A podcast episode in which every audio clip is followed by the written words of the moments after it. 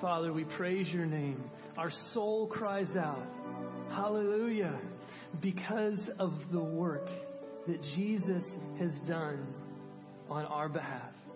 God, thank you that you have freed us from the bondage of sin. God, you've given us eternal life through your Son. We are forever grateful.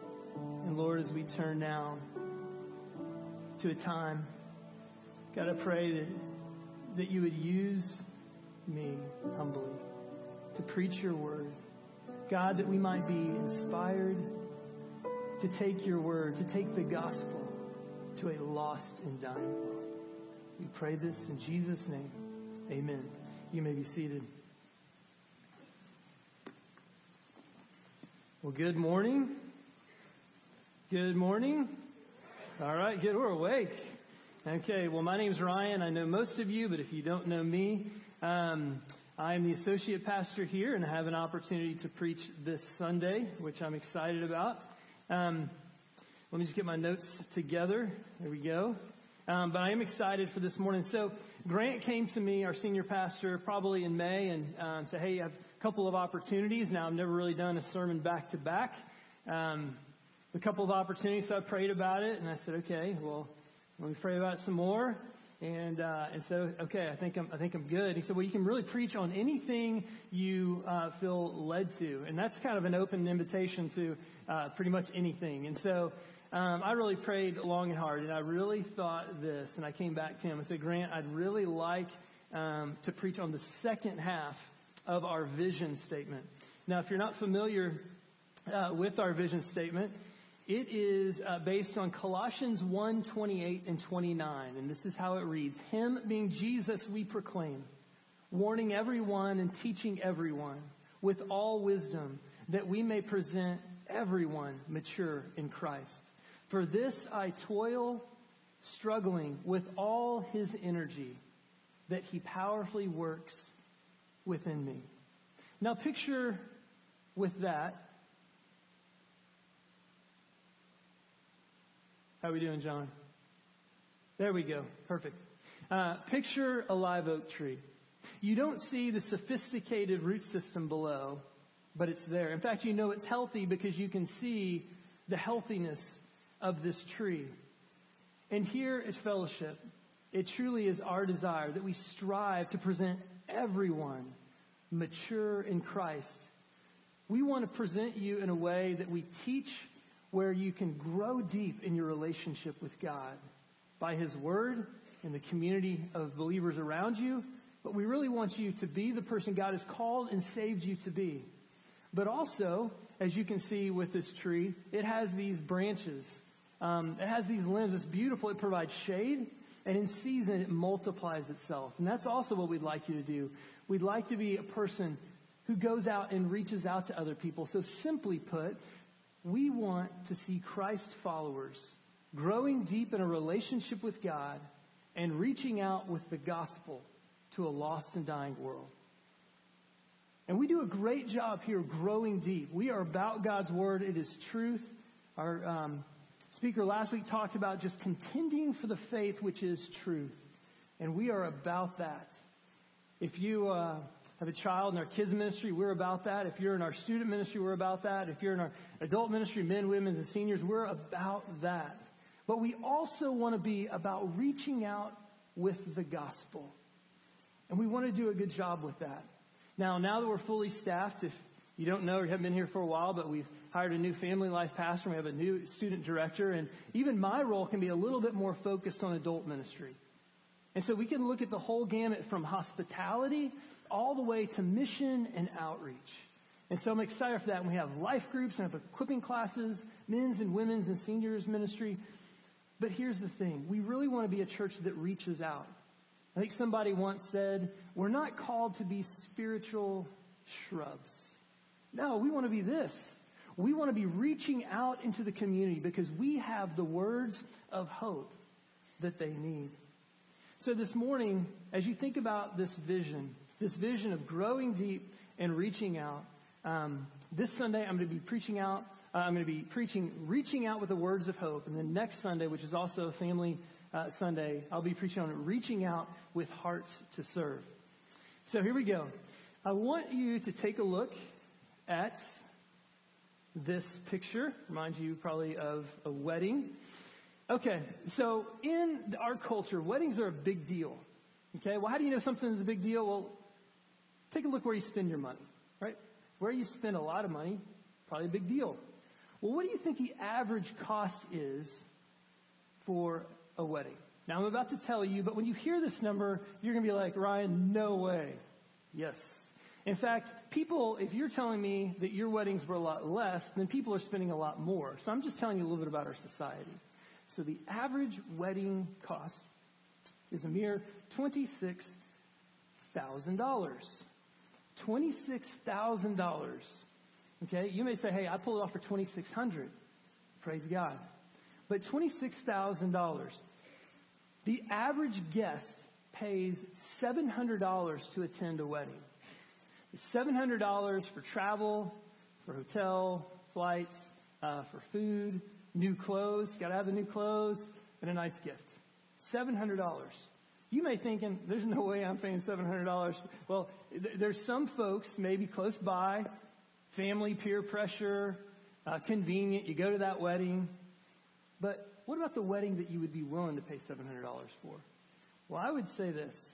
There's one component that makes for a great wedding, and it is a genuine, loving relationship.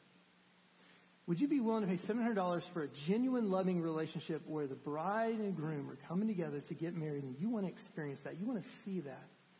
And so my contention is, is that you would pay that for maybe a close family, a friend, somebody you know. Uh, you want to be there to celebrate and support them, um, but you also want to be a part of the action, right? Well, that is going to be our backdrop for today's. Um, oh, another thing. If you're a dad right now, I'm just going to bring you back into this conversation. Because you're thinking to yourself, $26,000. If you have a daughter under your roof, $26,000. And I have two daughters. So, come on, dads. Focus with me. Anyways, that's our backdrop. This is not about financial investments today to prepare for the future, but we will be talking about future. And so in our passage today, we're going to be looking at um, the book, uh, a chapter in the book of Luke, Luke 14. So if you have your Bibles, turn. You're welcome to turn to them. I have also the passage up on our slide here. There we go. Uh, so we're going to be looking at Luke 14, 15 through 24, and we're going to be talking about the parable of the great banquet. Okay, so let's read God's word together. The parable of the great banquet.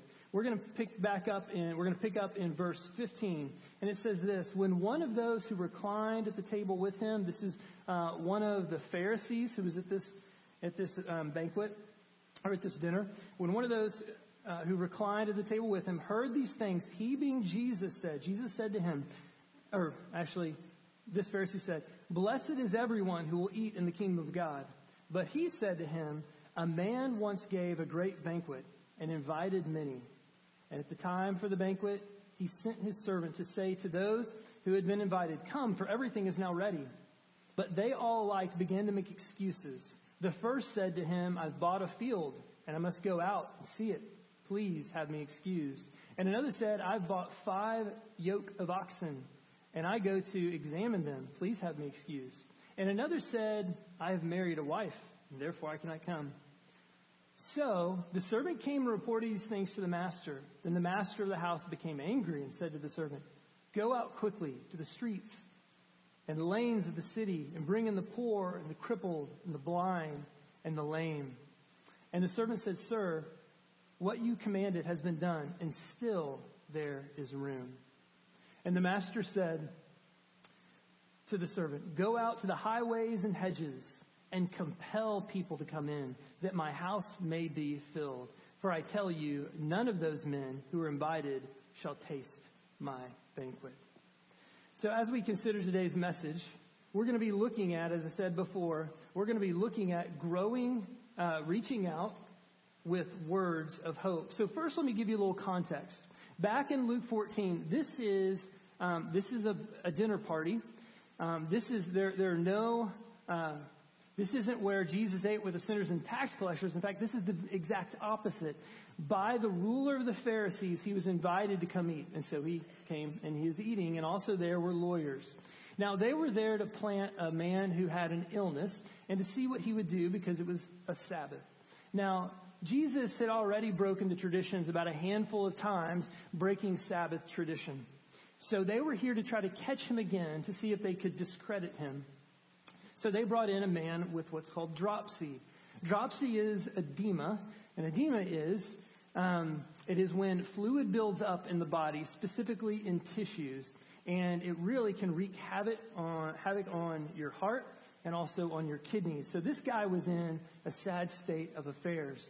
And so they bring him to Jesus, and as Jesus has done before, he heals him. And um, Jesus responds what he's done before, where he leaves those who are trying to catch him um, with where he leaves them silent. You can see, you can read earlier on in, um, in Luke 14 and see that. But the key here is that you kind of see this context. He's in this setting, in this dinner setting with the Pharisees and with the teachers of the law, and they're trying to pull one over him. And as Jesus does so well, he talks in parables. Not so clear to understand at times, but he's talking in these simple stories that are talking about spiritual truths. And so we're going to look at this parable in great depth now that you kind of understand the context. And we're going to look at three things. We're going to look at this extraordinary invitation. You can see maybe in your handout if you have it or a bulletin. We're going to look at apathetic responses. And then we're also going to look at a compelling mission. A compelling mission. Well, let's go ahead and look at verse 16. It's up here for us. Two things that we can note about this. And I'll go ahead and read it once more now that we kind of understand the context. So, but he said to him, Jesus saying to this Pharisee, a man once gave a great banquet and invited many. And at that time for the banquet, he sent his servant to say to those who had been invited, come, for everything is now ready. Now, one thing we can note about this is an invitation had already been sent. This is a reminder. We do that, right? Someone's getting graduated, somebody's going to have a wedding, you're going to send a save the date in some form or fashion. So they, so, so they all knew this whole this whole um, dinner guest list, they all knew that this banquet was going to be taking place. So this is the RSVP reminder. Now that we know the details, now that we know the time, we're going to be, I'm going to send out my servant to say, hey, come now, everything is ready. Are you coming? Well, another thing we can look at here is that this is, this banquet, it says that it is a great banquet. This just isn't any other banquet.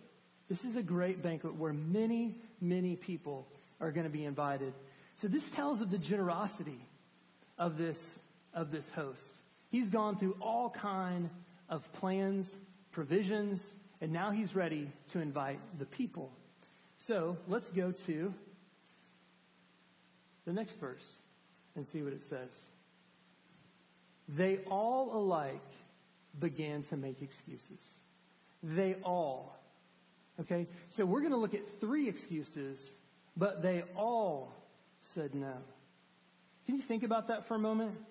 You're excited to get married. You're excited for some sort of celebration. And you send out these invitations and you send out the save the date.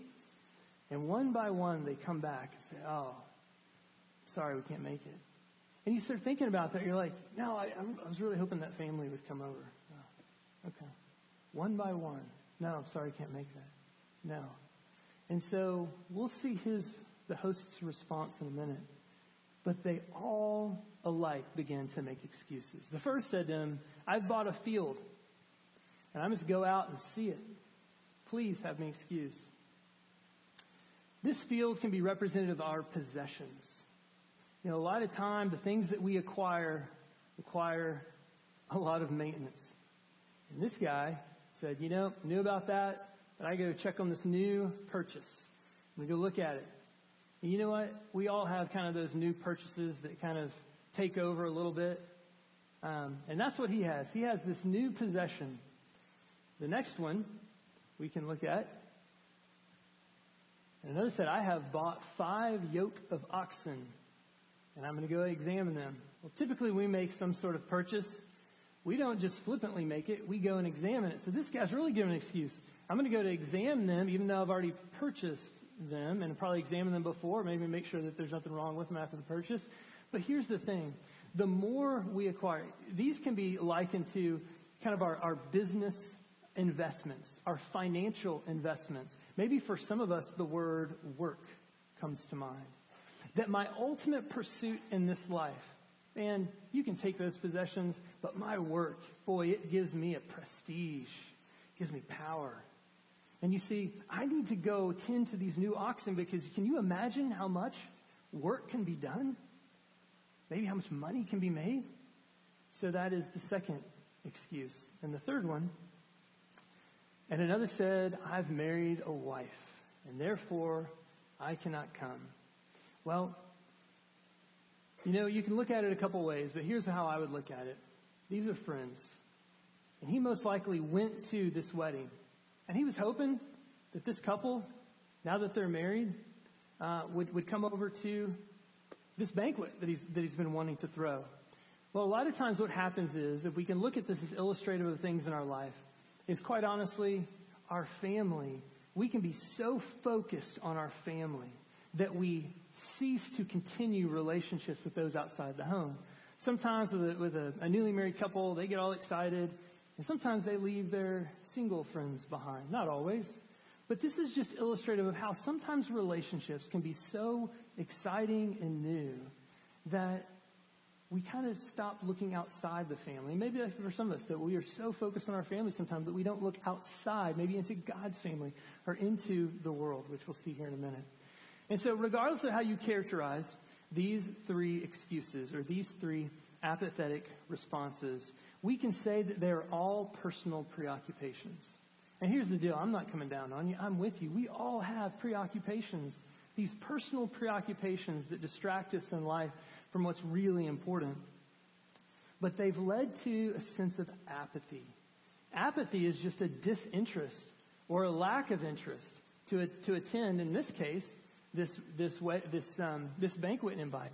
And so these apathetic responses have left this guest or this host with no one coming. So let's look at how he responded.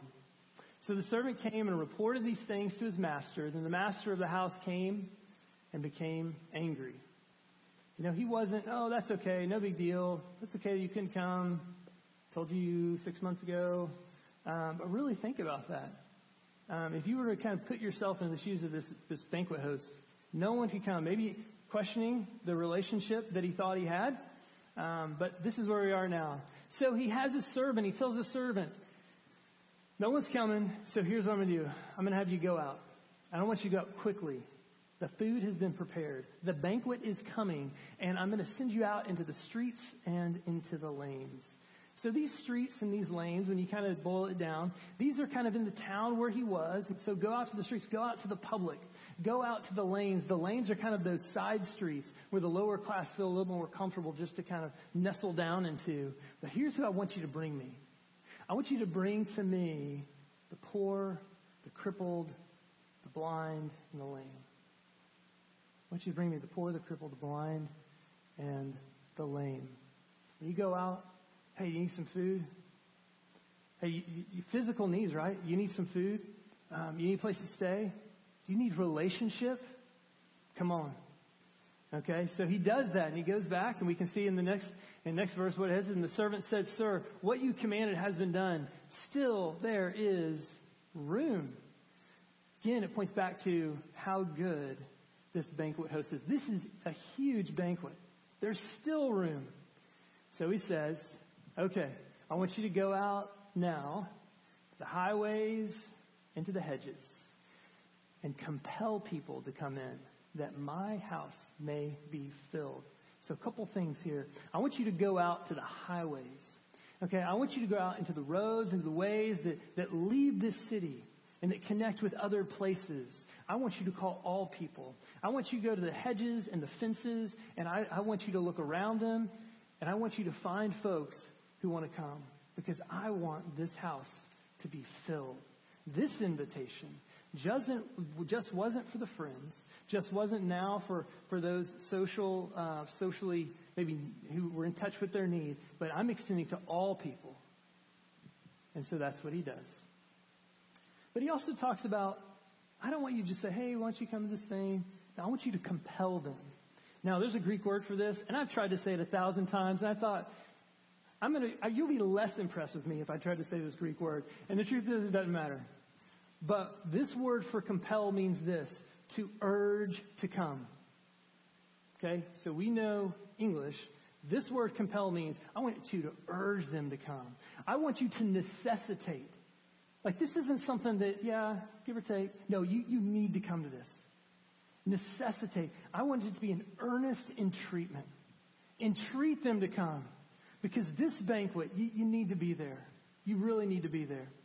So, the servant does that. He goes out in the highways and the hedges and compels people to come in that my house, the host says, may be full. Well, he does that, and then Jesus ends his parable. Verse 24. It says, For I tell you, speaking to the Pharisees, and the teachers of the law, these experts of the law of Moses, none of those men who are invited shall taste my banquet. Well, the parable's over. What happened? What does it mean? Well, let's first start with what it might mean, what it does mean. See, did we lose? Okay, maybe one second. So what does it mean to what does it mean to the guests? Well, again, keep in mind the audience. Let's go back to verse 15, where one of the Pharisees hearing these things says, Blessed is everyone who will eat in the kingdom. Eat bread in the kingdom. Isaiah, he's thinking about Isaiah 25, 6 through 8. Isaiah 20, uh, Isaiah 25, 6 through 8 is a picture where the Lord of hosts declares that my banquet will be on this mountain. My banquet will be on this mountain and we'll eat great food and we'll drink choice wine. And he says, I'm going to call all my people to this banquet. He's not calling just all people, I'm calling my people to this banquet. And here's what they know. So then he responds, well, blessed is the man who's going to get to eat bread in the banquet. Because this banquet ushers in the reign of the Messiah, the Savior of Israel, the Savior for the world. And they were looking forward to that time.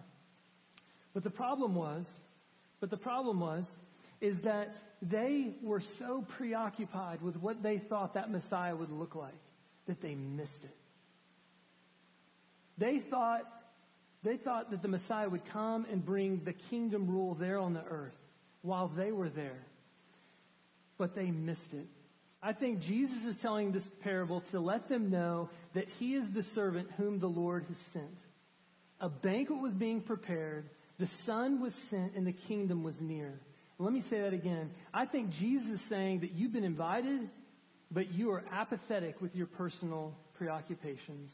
Your interests are on yourself, not God. And the only sobering conclusion that we can make is actually verse 24 that we saw here. That they've missed the opportunity to respond to the banquet. Well, how are we to respond? When we look at that we have been given this extraordinary invitation, we've been given um, we, we, when we kind of look at our, our natural responses and ultimately this compelling mission. Well, the first thing is, is we have been given an extraordinary invitation through Jesus. Um, if you're a believer here, you can, and we look about, we look at the invitation that has been given to us. Jesus in this parable said, "Come, for the banquet is now ready." How can he say that? Well, here's the thing: How do you get entrance into that banquet? Well, to get entrance into the banquet, you have to realize who is the one who ultimately can get me there. And in this case, it was the servant who was inviting them into the banquet. And so, if you have placed your faith in Christ, then you can have absolute assurance that you will be with Jesus in this millennial kingdom uh, and ultimately into the future. Secondly, we have to kind of look at those things in our life which creates uh, senses of apathy. We all have these personal preoccupations in life. We just do. I mean, it's natural. We can't say, oh, blame other folks for what's going on. We have those pleasures, those possessions, those things that just distract us. You know, today just being maybe a day for us to kind of get our sights back on God. We've trusted in this invitation, but Lord, I need to get back. focused on you. And the last thing, how does this really relate to us is it really compels us to live on mission. When we look at that there's going to be a banquet one day, and ultimately, entrance into that banquet is a relationship with God based on the blood of His Son, who we've trusted in. But if other people don't know it, we need to extend that invite. In fact, in this case, the host is compelling the servant to go. And in John 17, 17, it says this, Jesus praying to the Father for disciples, sanctify them in truth. Your word is truth.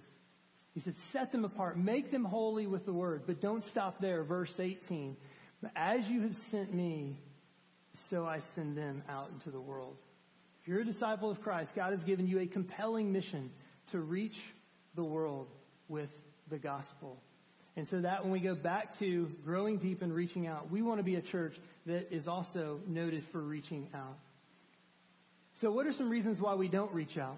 Well, we don't sometimes know how to share our faith if we're honest. Um, a lot of us were probably well intentioned, well meaning, but we've never taken time to do it. And so I remember going into seminary, and my first class in seminary, we that was one of the first classes is how do you share your faith? It's pretty normal for people not to know. And so as a church, we want to be help equipping people. It's very simple, um, but to help equip people to do that.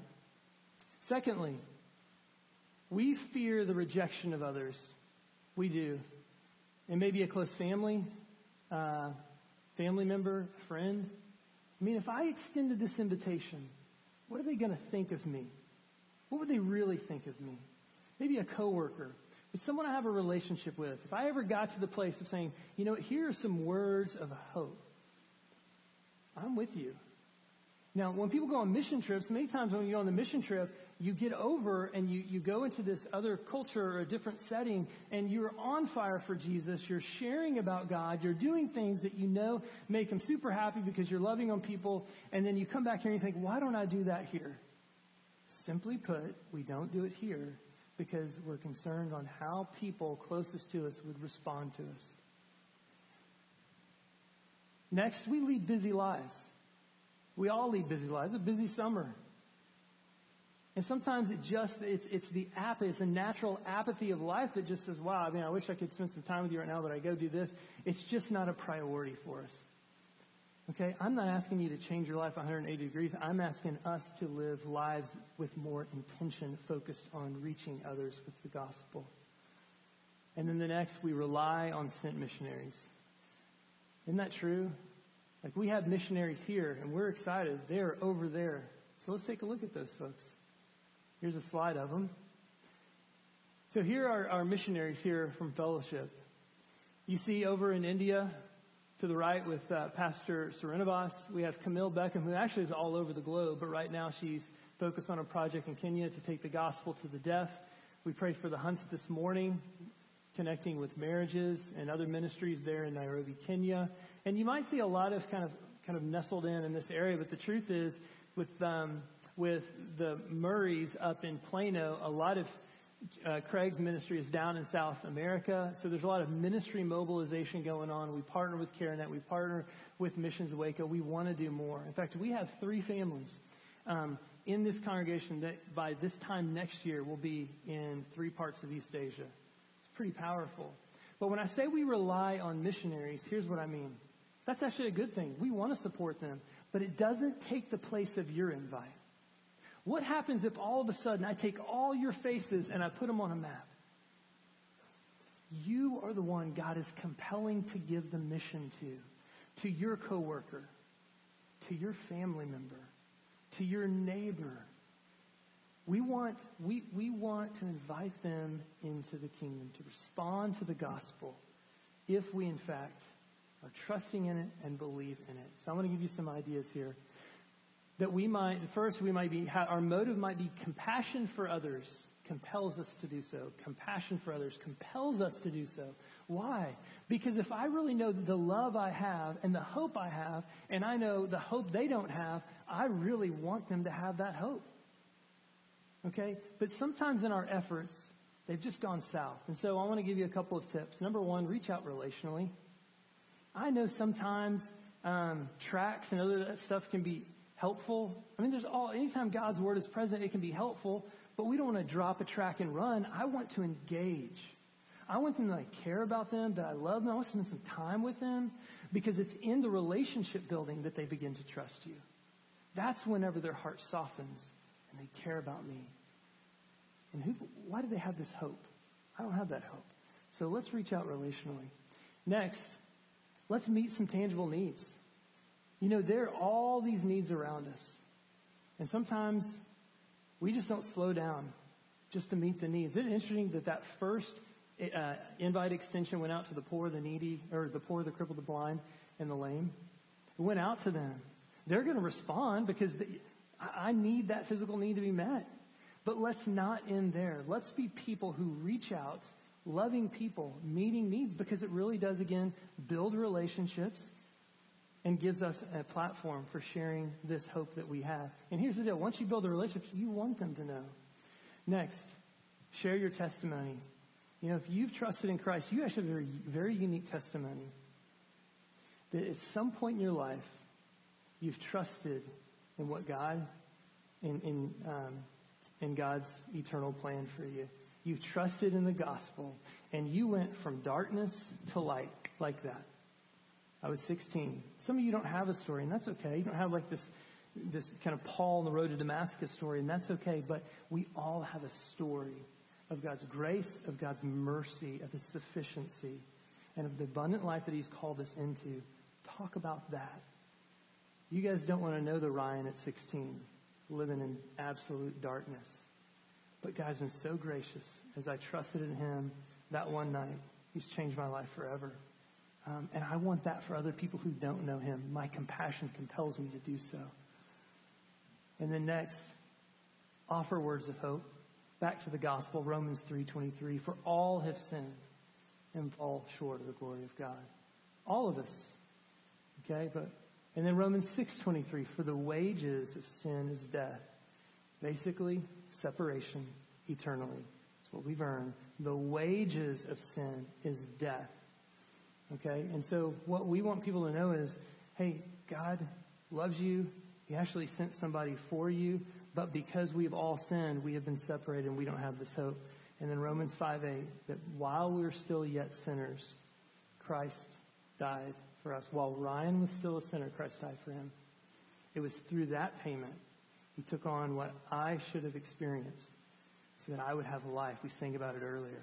And then lastly, Romans 10 9 and 10 that if I confess with my mouth that Jesus is Lord and believe in my heart that God raised him from the dead, you will be saved. You have responded yes to the invite to the banquet, and you will know you will be with your Savior, your God, forever in this eternal kingdom that's coming. Those are the words of hope we have to offer. And then lastly, extend the invitation. Simply extend the invitation. The, the fear is they're going to say no. My fear is, is we never extend the invitation. The fear is, is that they're going to say no. And here's the deal. It's not our responsibility to save them. It's our responsibility to extend the invitation. We will trust God to do his work. But we want to build these relationships, meet tangible needs, share our testimony, offer these words of hope, and extend the invitation. Benefits to reaching out. First one, when we do this, we have a greater awareness for the power of God in others. Have you lost hope on the power of God in others? I know some days I do. Again, I kind of get stuck in a rut. But when you start doing this, you start to see what He can actually do in and through you for the sake of others, for His kingdom. It's powerful. Next, a greater appreciation for the grace of God in you. When you see what He can do for, for others, it takes you back to that time where you desperately needed Him, and maybe you need Him this morning. But it takes you back to that time where you desperately needed him. Or, and it may not just been salvation, but just kind of along the way, God, I need you, and he shows up. I need you, and he shows up. A greater appreciation for this grace of God in you. A greater hope for the future at the banqueting table. There will be a day that's coming, and Isaiah 25 says it. There will be a day where there will be a great feast and a great, a great banquet, and we will all be together those who've entrusted in Christ. When you go to the doctor and they give you a diagnosis that you never thought you would hear, you will have a greater hope for this banquet. Does that make sense? Because I know what that's like to stop putting all my efforts into this life, but to know there is coming a day where I will be absent from the body and present with the Lord. And so God is good, right? And so greater hope for the future at the banqueting table. And then lastly, there'll be a greater purpose on earth. We can have a greater purpose on earth inviting others to join you. No matter what you do, God has uniquely gifted you to do that. But He's gifted you to do that so that you can be a part of His kingdom work.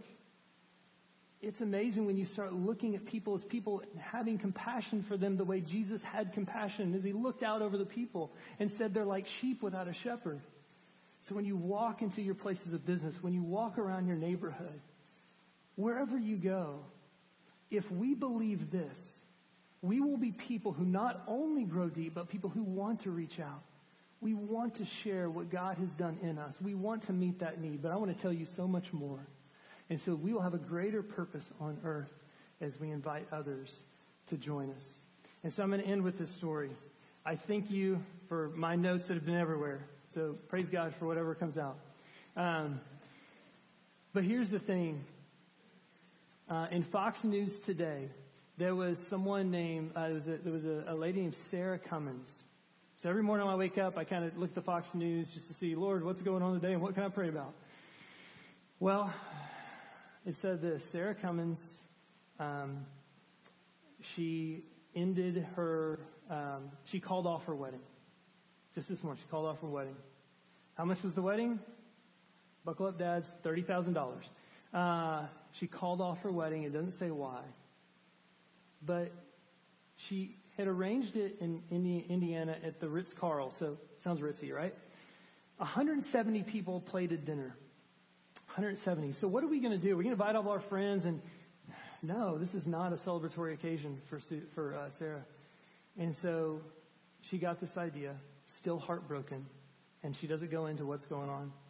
But she said, I'm going to bring a greater purpose to this circumstance. I'm going to bring a greater purpose, and I'm going to call the homeless shelters all throughout the city until every seat is full. And local businesses extended them dresses and they extended them suits so that they could experience that. And y'all, that is a picture.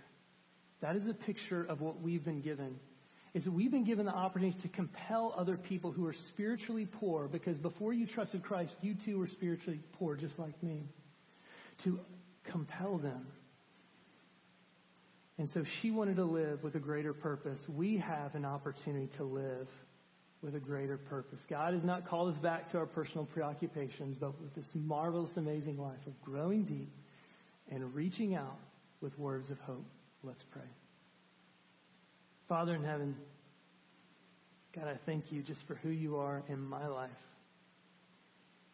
Lord, thank you for your work on the cross for each one of us. And Lord, if there's someone here today that has never accepted the invitation to be with you for an eternity, I pray today would be the day. Lord, that they would turn away from self and sin and focus on their Savior might acknowledge that they've sinned, but they're going, God, that you would lead them to trusting in you as their God for the forgiveness of sins. And Lord, if that is them today, I pray that they would tell someone this new life, this rebirth in them, uh, Lord, would happen. Lord, I pray for all of us that we would be compelled to live out the gospel, having received this extraordinary invitation I pray today as we head out that we would be compelled to live on mission for you in relationship with you. We pray this in Jesus' name. Amen.